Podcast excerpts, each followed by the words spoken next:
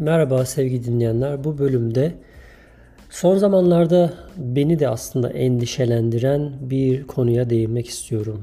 ABD'de giderek artan political divide diye de söyledikleri politik bölünme, kamplaşma, kutuplaşma, belki de ırkçılık olaylarının veya ırka dayalı bir takım hassasiyetlerin arttığı bir dönemden geçiliyor ve bunu belki de birinci dereceden günlük hayatımızda, günlük yaşantımızda tesirlerini, etkilerini çok ciddi bir şekilde hissediyoruz. Biraz bundan söz etmek istiyorum bu bölümde.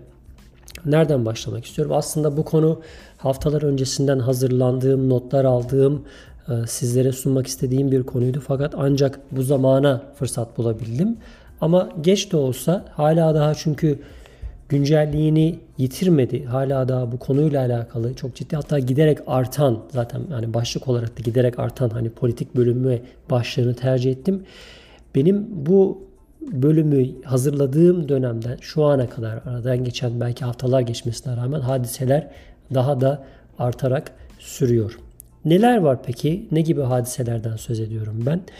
Öncelikle biraz geriye gitmek gerekirse geçtiğimiz sene bu malum George Floyd hadisesi bütün dünyada yankı uyandıran e, bir zenci Amerikanın, siyahi Amerikanının öldürülmesi polis tarafından böyle boğazına bastırılarak adamın hani ben nefes alamıyorum demesine rağmen böyle göz göre göre öldürülmesiyle birlikte ayyuka çıkan olaylar vardı. Halkın tepkileri olmuştu. Ülke genelinde pek çok eyalette, şehirlerde sivil itaatsizlik eylemleri gerçekleştirildi. Büyük şehirlerde bir takım yağmalar e, görülmeye başlandı. Ve tabi bunları daha da kaşıyan, hani olayı daha da tahrik boyutunda, daha e, ötelere götüren bir takım girişimler de oldu. Ve bugünlere geldik. E, elbette George Floyd olayı ne ilk ne de son hadiseydi bu ırkçılık olaylarıyla alakalı. Ve son zamanlarda özellikle benim yaşadığım eyalet olan Massachusetts eyaletinde ırkçılıkla alakalı veya ırkçılığın bir şekilde gündeme getirilerek insanların bu hassas damarını bir şekilde kaşıyarak olayları biraz daha köpürtüldüğünü veya olayların bazı noktalarda kontrolden çıktığını gözlemlemiş oldum. Bu da beni ister istemez acaba bu olay sadece hani yaşadığımız olay bu yaşanan olaylar sadece yaşadığım eyaletle, e, şehirlerle sınırlı mı yoksa ötesine de uzanıyor mu türünden bir e, araştırmaya itti beni ve gördüğüm yani karşıma çıkan hadiseler hatta şöyle söyleyeyim yani ben bu bölümü hazırlarken beni bu bölüme hazırlayan bir takım gelişmeler olmuştu ırkçılıkla alakalı. Bu bölümde biraz bunlara söz etmek istiyorum. Bunlardan söz etmek istiyorum. Neler yaşandı? Geçtiğimiz haftalarda Atlanta'nın bir mahallesi Buckhead isimli bir mahalle. Ee, Atlanta siyahi nüfusun çok yoğun olarak yaşadığı bir şehirdir. Ee, Georgia eyaletinde yer alıyor. Bu mahalle giderek artan suç hadiselerini öne sürerek Atlanta şehrinden ayrılıp kendi şehirlerini kurmak istiyorlar. Ee, Buckhead isimli bir yerleşim birimi. Bu şehrin içerisinde bir mahalle oluyor. Bu mahalle sakinleri bir araya gelip kendi şehirlerini kurmak istiyorlar. Peki bu şehrin özelliği ne? Atlanta şehrinin özelliği siyahi nüfusun yoğun olması, büyük bir şehir olması. Amerika'da büyük şehir deyince yani bu tarz şehirler genelde zaten siyahi nüfusların oldukça yüksek olduğu yerler olur. Bu yüzden buralarda çok ciddi anlamda e, suç olayları, ondan sonra bir takım altyapı problemleri vesaireler yaşanır. Burada da buna benzer bir problem yaşanıyor. Buckhead e, isimli mahalle beyaz nüfusun yoğunlukta olduğu bir mahalle. Atlanta'nın tersine her ne kadar Atlanta içerisinde olsa da muhtemelen bunlar biraz daha Atlanta'nın dışında kalan bir yere e, hitap ediyor. Oralarda yaşayan insanlar kendi şehirlerini, kendi polis ekiplerini kurmaktan söz ediyorlar. Vergileri ayırmak istiyorlar. Yani o bölgede yaşayan insanlar e, verdikleri, ödedikleri vergilerin Atlanta şehrinde değil, kendi kuracakları şehre gitmesini istiyorlar. Kendi polis güçlerini kurmak istiyorlar. Böylelikle suç olaylarını sadece kendi mahallelerine sınırlı yani kuracakları yeni şehre sınırlı bir şekilde e, monitör etmek istiyorlar. Bu tarz girişimlerde bulunuyorlar ve artık bu hadise çok ciddi bir aşamaya gelmiş durumda. Yani bununla alakalı bulundukları, yaptıkları girişimler neredeyse netice vermek üzere. Bu Amerika'da bugüne kadar belki de e, denenmemiş bir şey olmakla beraber özellikle son dönemlerde çok ciddi bir şekilde e, siyah e, nüfusla beyaz nüfus arasındaki ayrışmanın böyle çok gözle görülür bir şekilde ayyuka çıktığı bir haber olarak karşıma çıktı. Bu haber e, CNN'de haber olarak verildiği zaman e, ben bunu acaba gerçekten böyle hani beyazlar artık siyahlarla aynı yerde bile yaşamak istemiyorlar. Kamplaşmalara mı doğru gidiyoruz? Yani zaten kırmızı eyaletler, mavi eyaletler diye bilinen bir takım hani politik anlamda Demokrat ve Republican çoğunluklu olan eyaletlerin zaten belli anlamda kendi arasında bir ayrışma söz konusu. Ama burası bir eyalet içerisinde, bir şehir içerisindeki bir bölünmenin, bir ayrışmanın artık geldiği son noktaya göstermesi anlamında çok büyük önem taşıyordu. Şöyle bir araştırma yaptığımda, daha doğrusu haberi okuduğumda bu meseleyle alakalı karşıma çok enteresan bir anekdot da çıktı. Haberde söz edilen e, insanlarla röportaj ediyorlar. Hani bu suç olayları artıyor. İşte kendimizi güvenilir hissetmiyoruz. Artık Atlanta ile beraber olmak istemiyoruz. Hani Atlanta'da yaşanan suç olayları artık bizim mahallemize de gelmeye başladı. Bizim bulunduğumuz yerde de bu problemler artık yaşanmaya başladı. Alışveriş merkezlerine gidemiyoruz. Hatta geçenlerde bir profesör, yerel bir üniversitede çalışan bir profesör, e, işin enteresan tarafı kendisi Türk asıllı bir profesör. Türk ismi var. Oradan tabii ki yani Türk olduğunu e, çıkarabildim. Kendisiyle röportaj yapmışlar ve bir gün alışveriş merkezine gittiğinde alışveriş merkezinin önünde bir kaza kurşununa e, hedef olmuş, ayağından yaralanmış, neredeyse ölümden dönmüş. Hani artık iş gerçekten hani son raddeye gelmiş derler yani o noktaya gelmiş artık e, hani insanlar güvenlik noktasında Atlanta'nın bu suç noktasında vardığı e, noktadan uzaklaşmak istiyorlar, kurtulmak istiyorlar. Burada belki ırkçılık biraz geri planda kalsa da suç ve hani kendi güvenlikleri ön plana çıkmış da olsa işin içerisinde ister istemez bir siyah beyaz ayrımı olduğunu gözden kaçırmamak lazım. Şimdi gelelim ikinci vakaya. İkinci vaka aslında Atlanta'ya nazaran biraz daha farklı bir hadise. Çünkü Massachusetts'te yaşanmış bir hadise. Nasıl oluyor? Massachusetts. Massachusetts zaten hani daha önce de çok e, sözünü etmişimdir hani bu buradaki bölümlerde, podcast bölümlerinde. Liberal bir eyalet. Bu anlamda siyahlara, azınlıklara, e, ondan sonra farklı dünya görüşünden insanlara, yaşam tarzına sahip insanlara saygı duyan hatta onları kutsayan, çok ön plana çıkartan böyle e, bazen abartan bir eyalette diyebiliriz yani bu anlamda özgürlükler noktasında. Ama Massachusetts'in de belli yerleri var mesela böyle rural kesimleri dediğimiz böyle daha çok kırsal kesim olarak bilinen bazı Massachusetts townları yani kasabalarında da çok ciddi anlamda beyaz nüfusun böyle ağırlık e, kazandığı her ne kadar seçimlerde yine e, cumhuriyetçilerle demokratlar yer yer başa baş hatta demokratlar bu yerlerde bile ön planda gözükse dahi kalıplaşmış böyle kemikleşmiş bir beyaz nüfusun olduğu yerlerde de ister istemez bir gizli e, ırkçılık söz konusu olur. Buralarda siyah insanlar her ne kadar liberal de olsa bu yerleşim yerleri çok fazla böyle ev alamazlar, oralara giremezler. Bunlar çünkü senelerdir süre gelmiş e, bir kasabadır yani. O kasabaların e, sürdürdüğü bir takım gelenekleri vardır yani. Kendi içerisindeki bir takım dinamikleri vardır. Bu dinamiklerden dolayı oralara başka insanlar, göçmenler veya işte siyahiler vesaireler çok fazla oralara giremezler. Buralar biraz daha kurtarılmış bölgelerdir. Neyse o hadise şu. Böyle bir kasabaya Boston'dan bir grup öğrenci bir spor müsabakası için gidiyorlar. Gittikleri yerde hatta kasabanın ismini de verelim burada. Georgetown isimli bir kasaba Massachusetts'te. Oldukça küçük bir kasaba. Hatta 8 bin nüfusu var yani. O çok minik bir yer yani böyle.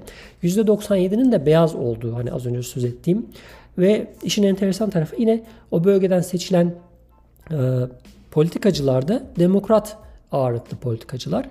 Şimdi Boston'dan gelen lisenin öğrencileri burada maç yaparken tabii Boston dediğim gibi büyük şehir olduğu için ister istemez büyük şehirlerin hani siyahi nüfusun etkisini, ağırlığını bu bu tip spor müsabakalarında görebiliyorsunuz. Yani bir bakıyorsunuz Boston'dan gelen lisedeki öğrenciler neredeyse ekserisi siyah Diğer taraftan bakıyorsunuz bu Georgetown dediğimiz kasabadaki öğrencilerin oynayan öğrencilerin e, spor takımındaki herkes böyle e, sütten çıkmış akaşı gibi böyle bembeyaz hepsi e, beyaz Amerikalılar bildiğiniz. Tabi ister istemez böyle bir e, renk ayrışmasının olduğu bir ortamda e, bazı uygunsuz ifadeler, tezahüratlar yapılıyor. Bunu yapanlar da Georgetown'daki izleyiciler, o bölgedeki lisenin taraftarları, öğrenciler olabilir, yerel halk olabilir. Karşı tarafa çok ciddi e, ırkçı tezahüratlarda yani olumsuz tezahüratlarda, aşağılamalarda bulunuyorlar. Bu da bu meselede çok ciddi anlamda gündeme geldi. Haberleri çıktı bununla alakalı.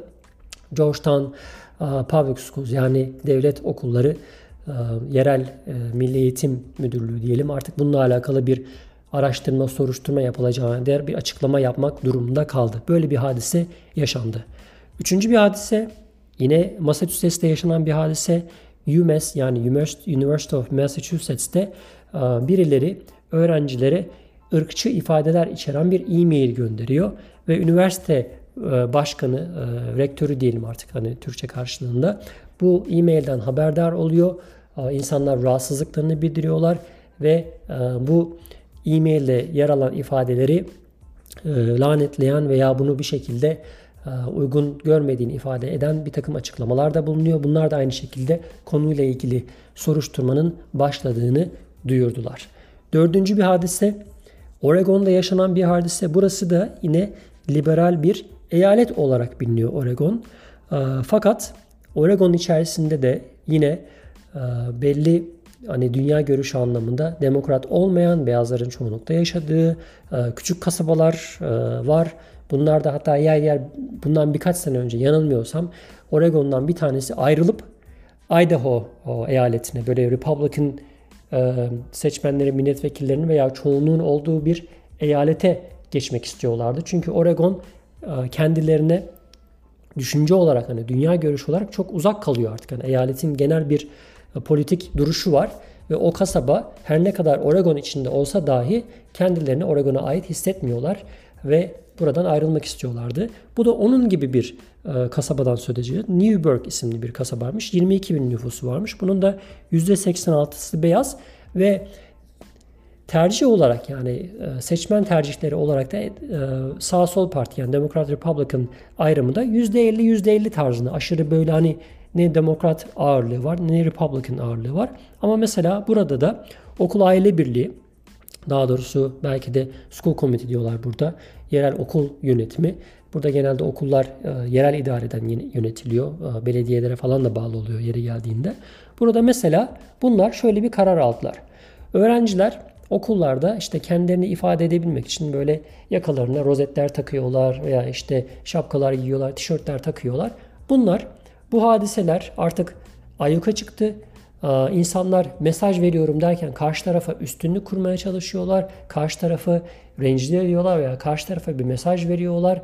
Birbirlerini böyle bir politik simgelerle adeta köşeye sıkıştırıyorlar diye düşünerek okul aile birliği e, aslında bana sorarsanız aslında böyle hani nötr kalmaya çalışan bir pozisyon alıyor. E, çok da olumsuz gibi değil. Yani okullarda siyasi simgelerin yasaklanmasını söylüyorlar. Diyorlar ki bundan böyle ne LGBT bayrakları ne de Black Lives Matter türünden semboller, sloganlar okullarda yasaktır. Öğrenciler giyemez. Çünkü malum biliyorsunuz Amerika'nın pek çok okulunda öğrenciler kıyafet serbestliği var. Hani üniforma gerekliliği yok. Bazı özel okullar vesaire dışında öğrenciler istediği kıyafetlerle, istedikleri sembollerle, küpelerle, saç tarzıyla okula gelebiliyorlar. Ama bunlar ister istemez birisini bir şekilde rahatsız edebiliyor. Bu yüzden okul böyle bir karar almış bunun üzerine çok ciddi anlamda tepki görmüşler. Hala daha kararın arkasında durduklarını söylüyorlar. Fakat yerel protestolar var. Ülke çapına yansıyan bir takım gelişmeler var. Bu da Oregon gibi bir yerde hani özgürlükçü hareketin belki de e, sembol e, eyaletlerinden bir tanesinin olduğu bir yerde böyle bir girişim açıkçası çok enteresan olarak karşımıza çıkıyor. Ve son gelişme. Bütün bunlar yetmezmiş gibi. Bütün bu hadiseler e, Amerika çapında e, gerçekleşen ırka bağlı, ırkçılığa bağlı veya bir şekilde son dönemde böyle sağ sol ayrımına insanların sürüklendiği bir ortamda bütün bunlar yetmezmiş gibi bir de eski başkan Trump sahaya indi. Bundan birkaç hafta önce rally dedikleri bu şeylere seçim kampanyalarına her ne kadar şu an adaylığı kesin olmasa dahi daha geçen yıl seçimleri kaybetmiş olsa dahi şu andan itibaren bir sonraki seçimlere hazırlanmaya başladı. Bu anlamda da Trump'ın bu girişimi kendisinin malum e, şahsını, karakterini de bildiğimiz için ister istemez e, zaten tansiyonun yüksek olduğu, böyle ortamın gergin olduğu bir süreçte daha da insanları germeye yetecek bir girişim diye görüyorum ben bunu.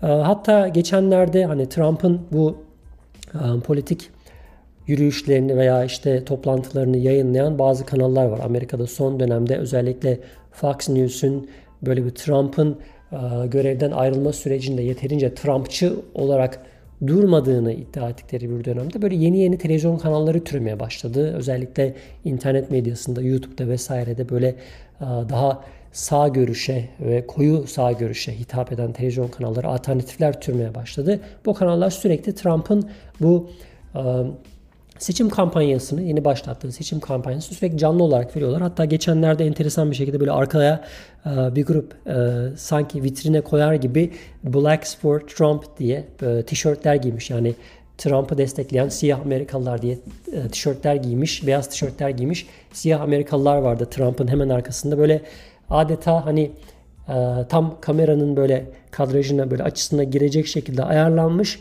ki insanlar hani görsün. Bakın hani Trump'ı destekleyen siyahlar da var. Biz milliyetçi değiliz, hani ırkçı değiliz ama yani bu insanları yani şey gibi olmasın, hani aşağılama gibi olmasın ama 10 dolar verseniz, 20 dolar verseniz deseniz ki ya şurada gel şu kameranın arkasında dur sana 100 dolar para vereceğim. Bunu yapabilecek türden insanlar var yani. Bunları oraya vitrine koyarak bir nevi böyle bir hem mesaj verme ama bir taraftan da bütün bunların önünde bütün bu hadiseleri böyle kaşımaya, köpürtmeye devam eden bir yaklaşımıyla Trump da sahaya inmiş oldu. Evet Amerika böyle bir e, gündemden geçiyor. Şimdi hadisenin büyüklüğünü böyle sadece 3-4 hadiseyle yani özetlemek bunlar belki e, bazı insanlar için rastgele olmuş olaylar, denk gelmiş olaylar olarak düşünülebilir. Hani bunu genele e, vurmak çok doğru değil gibi bir şeyler de söyleyebilir insanlar ama böyle değil durum. Neden böyle değil? Çünkü bunları bizzat günlük hayatta çok ciddi bir şekilde hissediyorsunuz. Artık insanlar özellikle e, siyahi Amerikalılar belli noktalarda yaşadıkları tabi zulümler, e, sıkıntılar vesaireler olmakla beraber günümüzde en ufak bir e, ırkçı bir söylem karşısında çok ciddi bir şey alabiliyorlar. E, nasıl diyeyim refleks kazanabiliyorlar.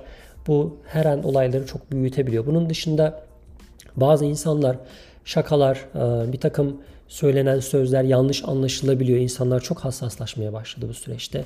Onun ötesinde bir de isterseniz yani bu hadisenin ne boyutlara vardığını görmek isterseniz birinci elden Google'a girip racism yazsanız Google News'den çünkü Google News o gün veya yakın zamanda racismle alakalı ne tür olaylar yaşanmış, ne tür olaylar haberlere yansımış bunların bütün hepsini sizin önünüze çok hızlı bir şekilde döküyor. Amerika zaten büyük bir ülke. Racism yazdığınızda, news button'ına bastığınızda karşınıza hemen her gün Amerika'nın dört bir köşesinde iri ufaklı yerleşim yerlerinde, kasabalarda, şehirlerde, eyaletlerde ırkçılıkla alakalı hemen her gün bir problemin, bir hadisenin yaşandığını çok rahatlıkla görebilirsiniz. Bütün bunlar ister istemez ABD bu noktadan sonra ciddi anlamda bir bölünmeye mi, kırılmaya mı, kutuplaşmaya mı gidiyor diye açıkçası beni düşündürüyor ve ister istemez yaşadığım ülke olduğu için de kaygılandırıyor.